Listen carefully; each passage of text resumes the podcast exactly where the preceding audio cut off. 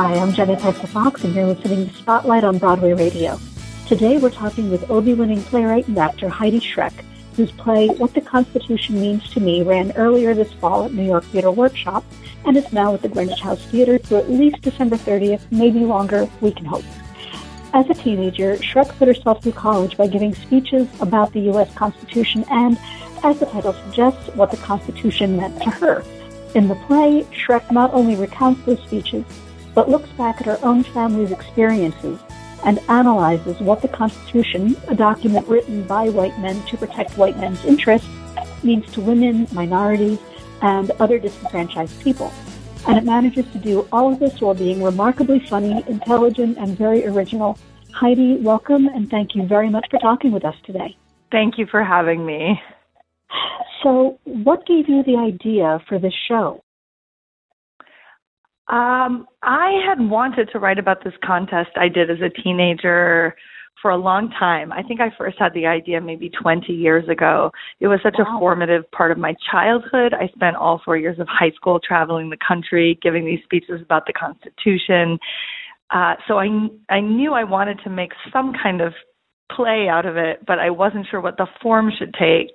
And then about 10 years ago, I I just started revisiting uh, some of the old books I had from that time and thinking about a, a way of making it into a piece that sort of reflected how my view of our country and of this document and of my own place in this country had changed.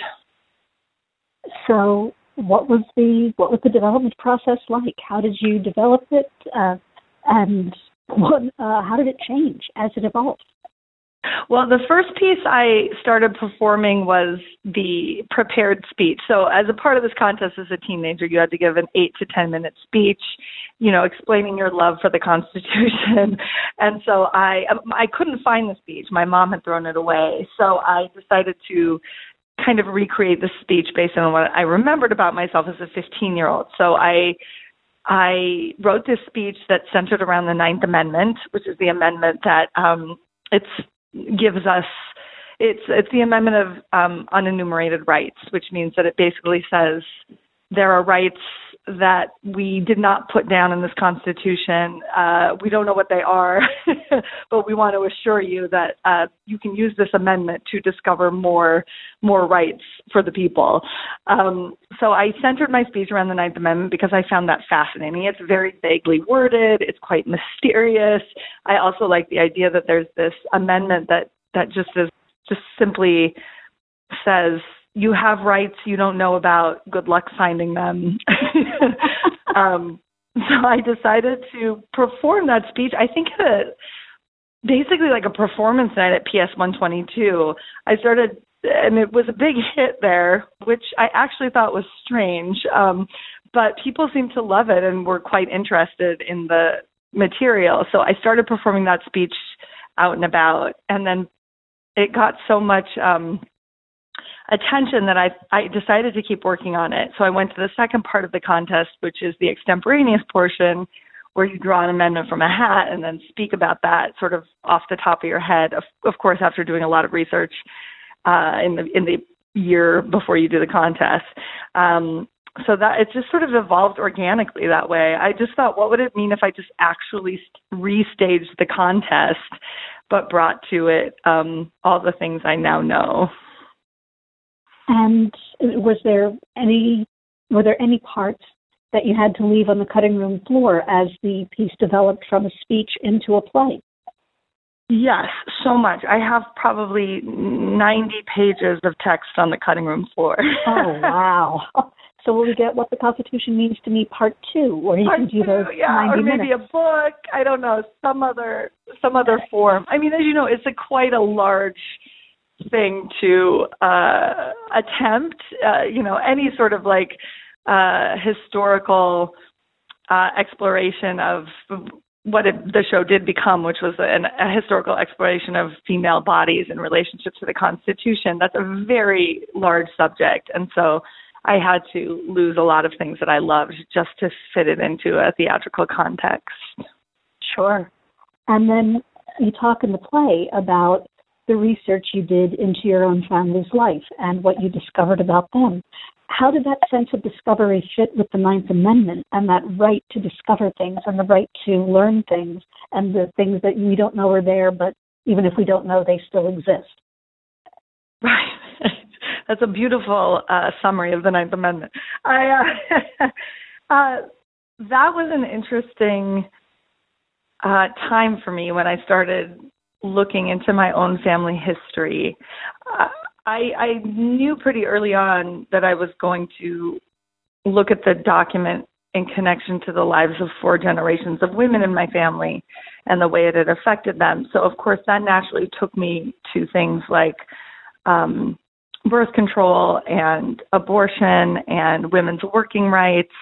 And then, of course, because as you know from the play, I have a history of domestic violence in my family, uh, laws related to domestic violence. And when I began looking at all of this, I made a discovery, uh, which, you know, if I were a constitutional scholar, I would have known, but I'm a playwright. And so this was a shocking discovery for me, actually, about 10 years ago, um, which is the discovery that almost all of the amendments and constitutional precedents that have been set in relationship to women and women's bodies, to female bodies, um, were decided under the right to privacy, which is a right that doesn't exist in the Constitution.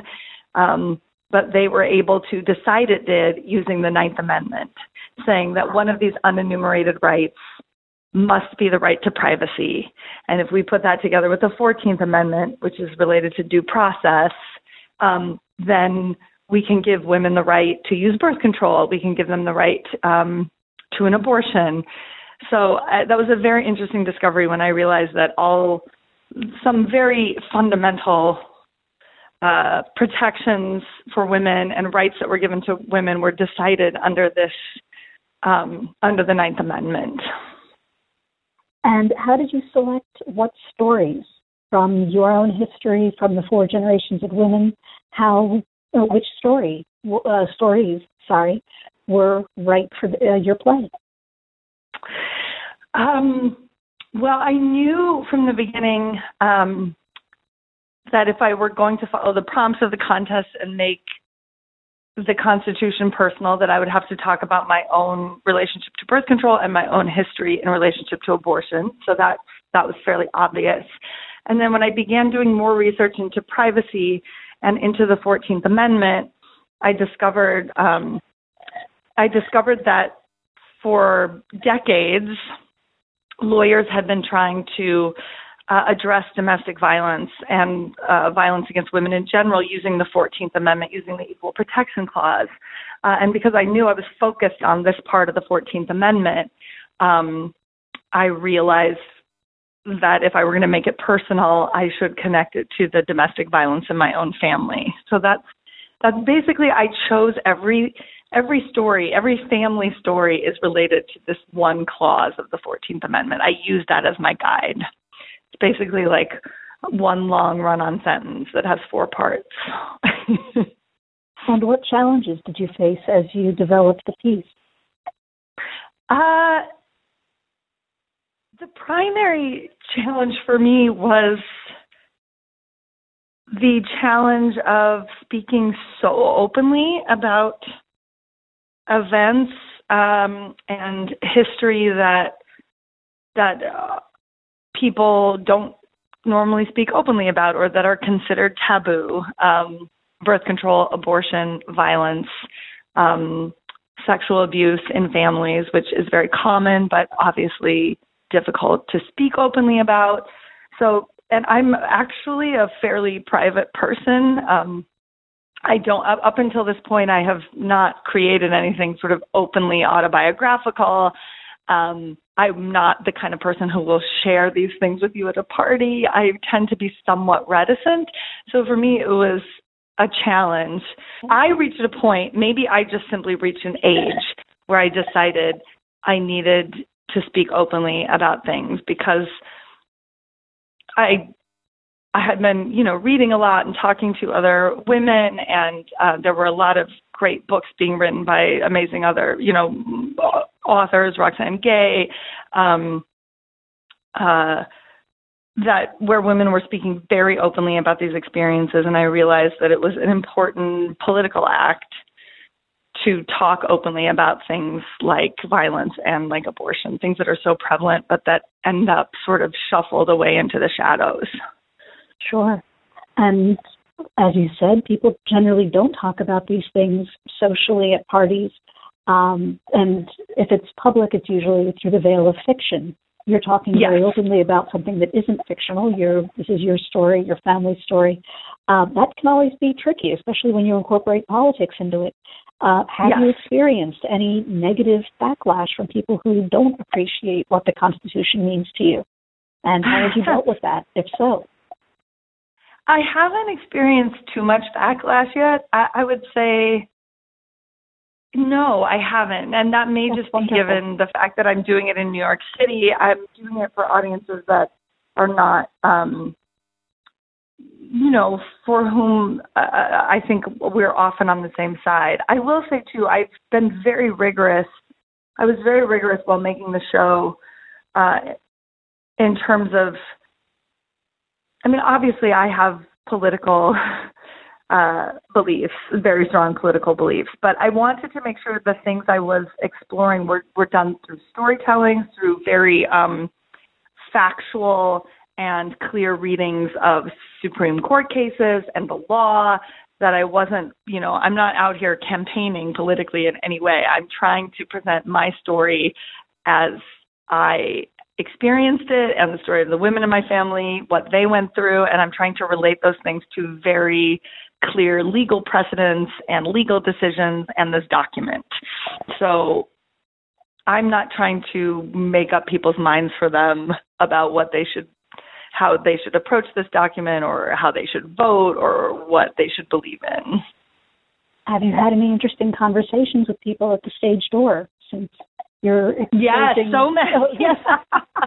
the conversations actually range between people uh well, I get a lot of support from people who wait after to talk about the the history of violence in their own families. Um, and I get like mothers and daughters who come together and wait to talk to me, and I find that incredibly um, moving, and also it it helps me keep going because the show can be pretty exhausting, and it helps me keep going to know that there are people this actually matters to, that it matters to women to hear to hear that the story is common. Um, and then I get the other, you know, I get a whole thing. People's responses run the gamut. I have a lot of people that want to tell me about their stuffed animals.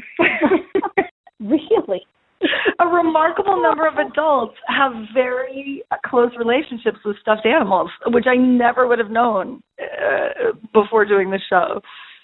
I love it. I love it. so, uh, the play presents very personal ways to illustrate how uh, the law can leave certain people behind, and especially as we're talking about political correctness and intersectionality and all these very hot topics. Do you feel that narratives like yours and the arts uh, can help enlighten people on the inequality that is inherently written into our legal system? I hope so. I mean, I I I don't think I understood until I created the show um, how deeply those that inequality was woven into the fabric of our history and the document. I think I really thought of the document as an objective, neutral document, and over the course of making the show, I my feelings about that changed. So I I hope I guess I hope the show does for other people what it did for me, which is just to shine a light into all of those. It's to shine a light onto all of it, all of the weird little nooks and crannies of the Constitution that we don't know about, the cases that have come and gone that actually shut down protections for people, the way that inequality is um, essentially baked into the foundations of our country.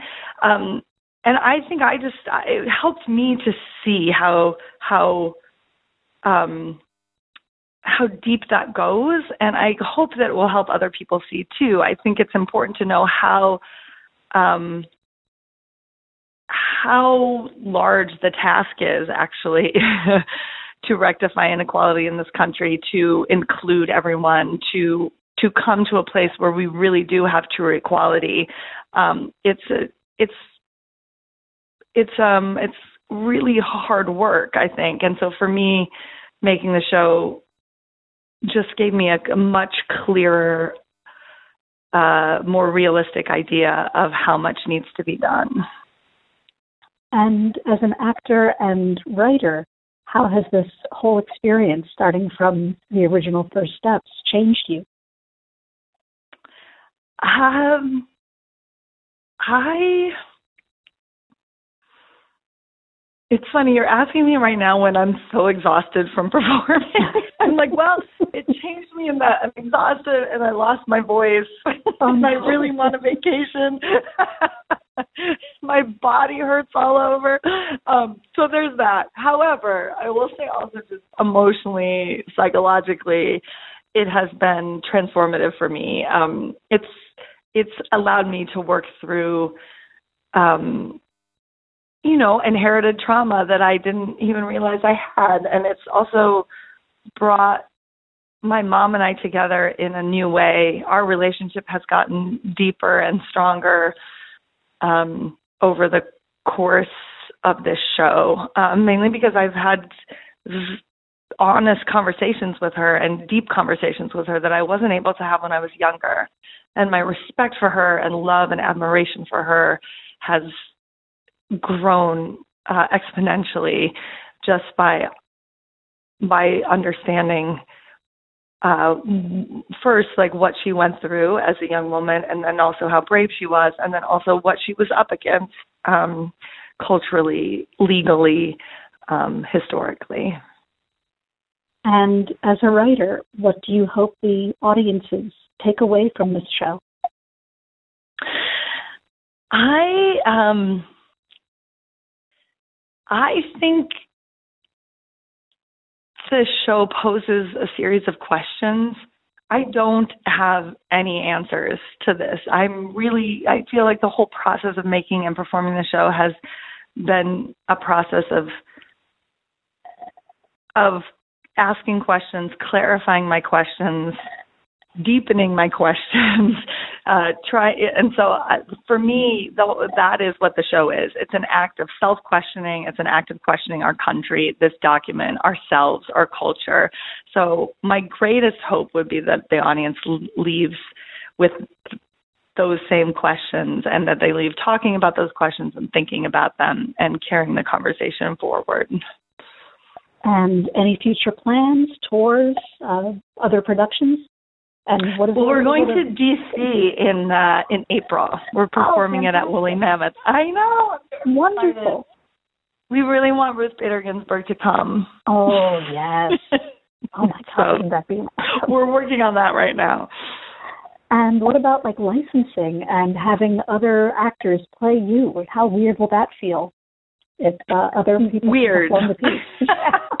no, that's a very uh, that's a conversation we're having right now I'm a, uh, I'm interested in it, and I I have a few uh, actor friends who have approached me about wanting to do it, um, and they're actors that I I love dearly and trust and have known for years. Um, people I know would really take uh, care of the show. Um, so I'm open to it, but I I think it, I need some time to kind of think through how that might work and whether it needs an additional um, like a, sort of an additional layer. As you know, the show keeps kind of peeling back layer after layer until we get hopefully closer and closer to the truth. So I have to decide if if I need to write something specifically for each actor who does who plays mm-hmm. me. Yeah, that could be fun. Well, yeah, yeah, I think yes. so too. I certainly would love to do it because I would love for more people to see it, and I don't think my body can do it um everywhere. much as that would be amazing. Yeah, I, I can see yes. but amazing. Thank you so much for your time, and I, I hope you have an amazing time with it in DC and hopefully on the road and many future performances. Thank, Thank you, you, so much. So it was much. wonderful to talk to you. Wonderful talking to you. Break many, many legs, and have a great run. Thank you.